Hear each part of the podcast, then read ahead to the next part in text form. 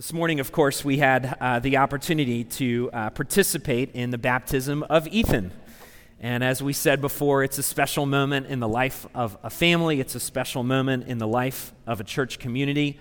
And our denomination, or our corner of the faith, has several of these sort of life stage moments that frame a spiritual life. And these moments are important. They're important in the spiritual formation of a child. They're important for the spiritual formation of a church community as well.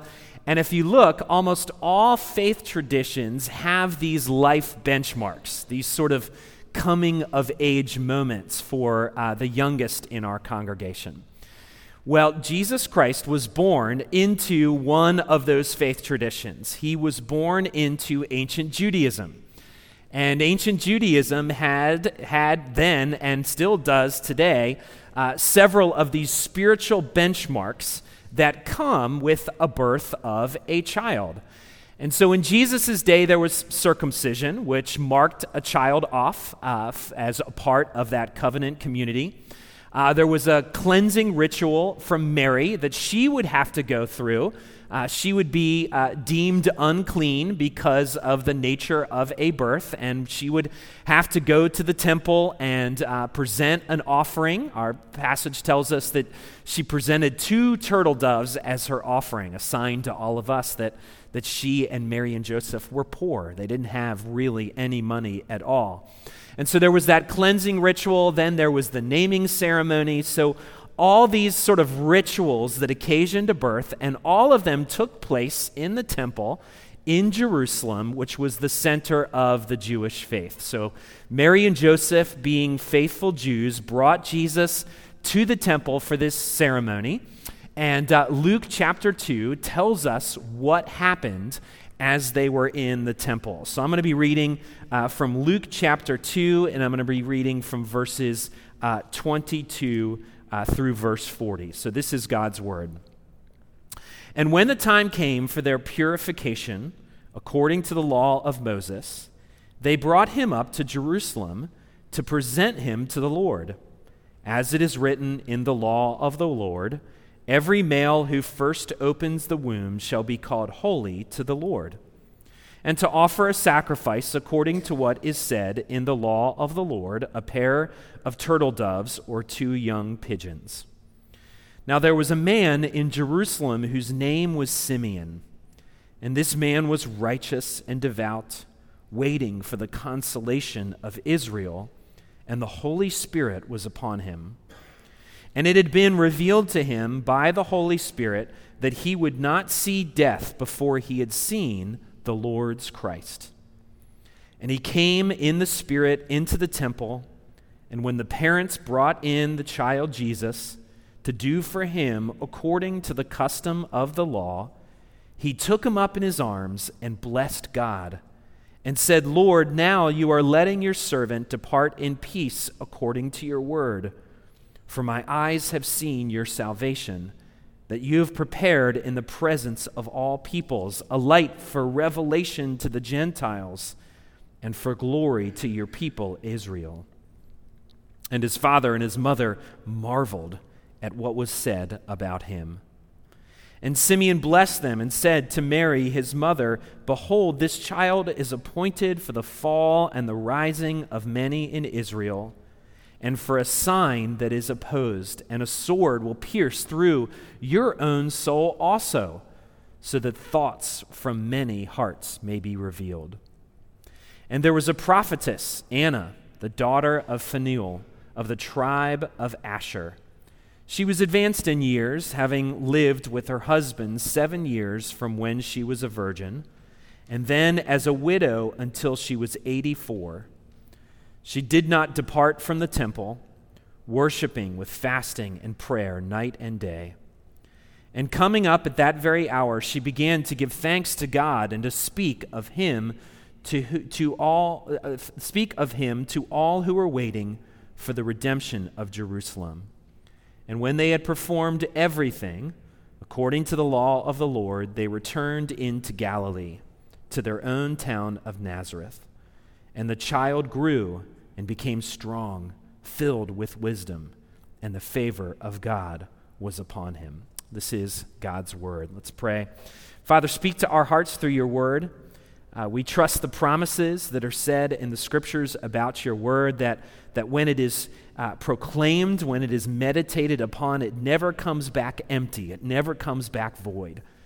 So we pray that as we encounter your living word this morning, that you would mold and shape us more and more into your image, that we would understand the gospel in a deeper way, and that we would hear your voice here this morning. So speak to us as we meditate on your word now. It's in Christ's name that we pray. Amen. This is obviously the second chapter of the Gospel of Luke. And if you ever read the Gospel of Luke, really from start to finish, you'll see that Luke has a tactic. He really is committed to showing how people respond to Jesus. And one of the things that you learn very quickly is that Jesus was a very polarizing figure. And because he was polarizing, there were lots of different responses to Jesus. That was true of his entire life, but it was certainly true of his birth as well. And so Luke takes this strategy as he writes his account of Jesus. And I think the big question that Luke wants his readers to ask is a very important one. How will you respond to Jesus? Look at all these different responses to Jesus. How are you going to respond to Jesus? And that was important for Luke's first hearers, but that question is remarkably important for us as well whenever we think of Jesus Christ and the nature of his ministry. One of the things that we've seen throughout the sort of Christmas season is that for many, the arrival of Jesus Christ, and Luke paints this pretty picture, the arrival of Jesus Christ brought about the response of wonder. It's called amazement in this passage, but you see it all throughout Luke's birth narratives that Jesus arrives and people are amazed. They are struck by the sheer wonder of it all. You get the sense that Mary and Joseph were in a perpetual state of wonder throughout this entire birth narrative and probably throughout their entire lives. You read about the shepherds who hear an announcement from the angels. They follow a star. They find a baby just as they were instructed. And what are they struck by? They are struck by amazement. They are struck by wonder. Well, our passage this morning tells us about two other people who were also captured by amazement and wonder at the birth of Jesus Christ. Now, we live in a culture that is particularly protective of babies, and I think rightly so, right? We warn our kids, be careful of strangers, be wary of strangers, and that's probably a good thing for us as parents to do. I can remember one time when Becca and I were first parents, and I think we were in Target or some store like that, some stranger came up to us out of nowhere and said, "Can I hold your baby? I love babies. Can I hold your baby?" And we said, "No, you can't hold our baby. You can look, but no touch here."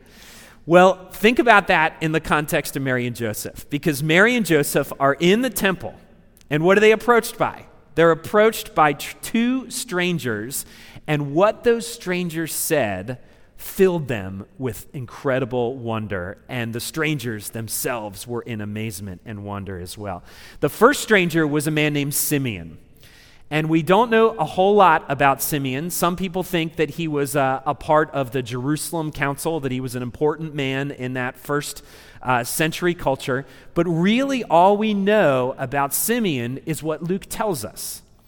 It tells us that he was a devout man, that he was righteous, that he was waiting for the consolation of Israel, which is a fancy way of saying that he was waiting for the arrival of the Messiah. He was anticipating it. He was looking forward to it. Luke also tells us that the presence of the Holy Spirit was strong with him. It was very powerful in his life, and that he had received a very unique promise from God, that he would not die before his eyes would behold the coming of the Messiah. So Simeon is in the temple, and then Mary, Joseph, and Jesus Christ walk into the temple, and the Holy Spirit stirs the heart of Simeon, and he knows immediately that this is it. This is what he has been waiting for. And so he runs up to Mary and Joseph, he catches the baby in his arms, and he declares with joy, "My eyes have seen your salvation." He breaks into a prophetic and poetic song celebrating the arrival of the Messiah. The second stranger that is mentioned is a woman, and we don't know much about her in our passage either. Her name is Anna, and what we learn is that she's had a pretty tough life. She was widowed at a very young age, which would have made her incredibly vulnerable in ancient society. And what we also know is that Anna was probably up there in age. Commentators have looked at this passage and they've said that she's probably somewhere between 84 years of age on the young side, and some think she could be as many as 120 years old when all this is taking place. So Anna's a little up there in age. But what you learn about Anna is that she's a worshiper, that whenever the temple was open, she was there with much prayer and fasting, spending day and night in prayer and fasting and worshiping in the temple, so that when Jesus, Mary, and Joseph walk into the temple, she immediately knows that the redemption of God had arrived. And so both Simeon and Anna recognized Jesus for who he was. They both saw the salvation of God in the eyes of this young baby, and both of them were captured by sheer wonder as a result. I want you to think about your life and think about moments in your life where maybe you've been captured by sheer wonder. I can think of a few moments in my life. I can think of my wedding day being a day of wonder, just being so blown away that someone would commit their life to me, and experiencing just the power of love in the sheer moment of a wedding and a marriage, and just being moved by it. I can think of the birth of each one of my kids and being filled sort of with terror at what I've gotten myself into here, and the prospect of raising a child, but also being just struck by the sheer wonder of it all. We can understand scientifically how children are conceived and raised and nurtured and born, but to witness the birth of a child is to be captured by sheer wonder. And so all of us have those sort of big wonder moments in our lives, but really there are smaller wonder moments that each day we miss often. Sometimes we catch them, sometimes we miss them. Think about the wonder that we should feel at the rise of a sun each day, or the setting of the sun each day, the majesty of a lightning storm, the compassion of a stranger, the beauty of relationships that God gives us. You see, all these things should inspire daily wonder from each and every one of us, but often those moments just go by unnoticed in our lives each day. Well, for Simeon and Anna, the arrival of the Savior instilled in them a sense of sheer wonder. This wasn't just an everyday little wonder that they should have. This was a defining moment, a moment of sheer wonder in their hearts, in their lives. And when you think about it, friends, this is exactly what Jesus should do for each one of us as well. What we learn is that Jesus came, that he served, that he suffered, that he died, that he was resurrected on the third day, and that he did all of it because he loves each and every one of us. He loves you. He loves me. He did it to secure a right relationship with you and I. And whenever we contemplate it, whenever we are confronted with the message of the gospel and the person of Jesus Christ, it should instill wonder in each and every one of us. And so the birth of Jesus caused many people to wonder, but of course, that wasn't everyone's response. Jesus, after all, was a very polarizing figure. So not everyone was in amazement, not everyone was in wonder. Others felt a very different response. And what we see from the birth narrative is that some felt threatened by the birth of Jesus Christ. Now, if I'm counting correctly, this is the fourth or the fifth day of Christmas. And on the fourth or fifth day of Christmas is what is celebrated as the Feast of the Holy Innocents. In the Western Church, I believe it was celebrated on December 27th, which was yesterday. In the Eastern Church, the Orthodox tradition, it is celebrated today. In fact, I even have an image for you of this Feast of the Holy Innocents. This was called the Massacre of the Innocents. It was painted in 1824 by a French guy who I'm not going to try to pronounce his name, but you can see in this image that it's a very intense moment in this birth narrative, this very palpable moment of fear and terror in the birth narrative. Well, what this image and what this passage reminds us is the response of Herod. That Herod wasn't captured by wonder, that Herod wasn't in a perpetual state of amazement, but Herod was threatened by the birth of Jesus Christ.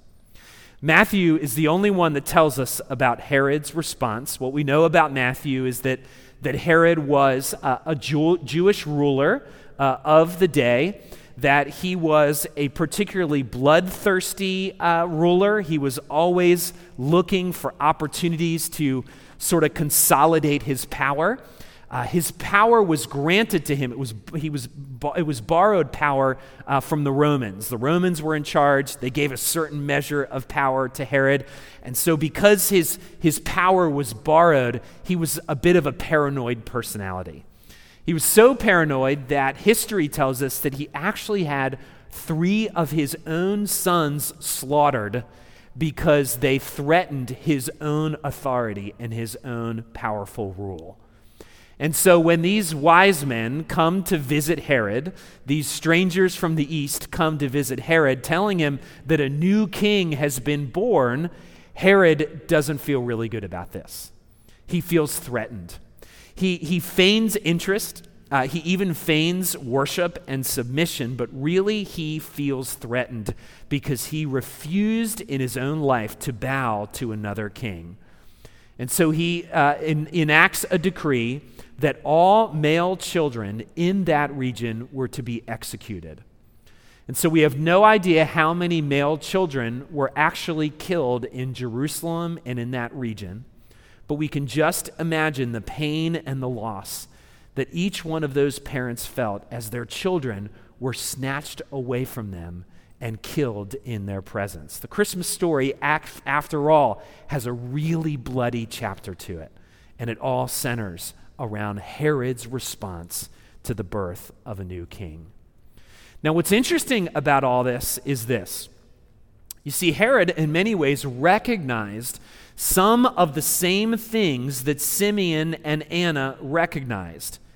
They all recognized that the birth of Jesus meant a new day. They all recognized that it changed everything, that a new kingdom had come and a new king was now enthroned on that kingdom.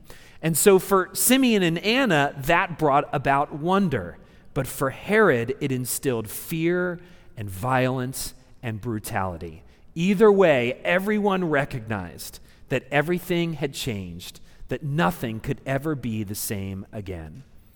And so Herod's recognition here is partially right.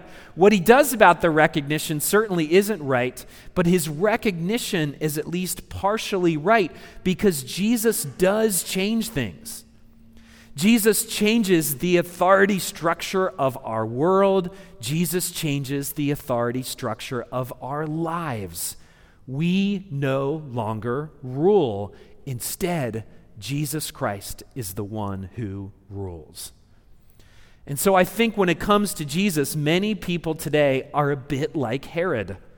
They might not have the bloodthirsty brutality of Herod, but they might think similar things that he did. They recognize Jesus, but they choose to reject him Maybe they even feel threatened by him because they don't want to live under the authority of another person, because they recognize that Jesus threatens their own self-rule and their own self-orientation. They read the scriptures and they understand exactly what following Jesus means, and they want no part of it whatsoever. So they reject him. Others would rather embrace maybe a watered-down version of Jesus and Jesus' claims. They want to accept part of what Jesus teaches, but they still want to retain control of their lives. But sadly, Jesus never leaves that open to us. And so we see, not only in our passage, but also in our world, that there are many responses to the person of Jesus Christ. But perhaps one of the most dangerous responses, we don't necessarily see it in our passage this morning, but we see it all over. Perhaps one of the most dangerous responses to Jesus is sort of no response at all, or it's the response of apathy. You see, apathy is the shrug of life. It misses the polarizing power of Jesus' words. Apathy incorrectly diagnoses why Jesus came. Apathy diagnoses the arrival of Jesus in all sorts of watered-down ways, or it believes that the claims of Jesus really don't mean anything to our lives whatsoever, that Jesus is somehow irrelevant to how I live my life day in and day out. Elie Wiesel, the writer and Jewish scholar, understood the dangers of apathy. He said this: the opposite of love is not hate, it's indifference or apathy. The opposite of art is not ugliness, it's indifference. And this might be the most important thing. The opposite of faith is not heresy, but the opposite of faith is apathy or indifference. You see, so many in our world take simply a lukewarm or an apathetic approach about Jesus. And what is so tragic about that is that apathy will only lead them down the road of judgment. And so apathy is a dangerous response to the person of Jesus Christ. But one of the things we also have to come to terms with is this, and we have to face this, that even we, as God's people, can become apathetic about Jesus too. And the scriptures talk about this problem as well. This apathy is when it sets in when the essentials of the faith, things like prayer, things like scripture, things like worship, when the essentials of the faith wind up feeling irrelevant to how we live our daily lives. And when that apathy sets in, our wonder is replaced by boredom, and our passion is replaced by lethargy. And so that's why, friends, we all need a fresh work of God's Spirit.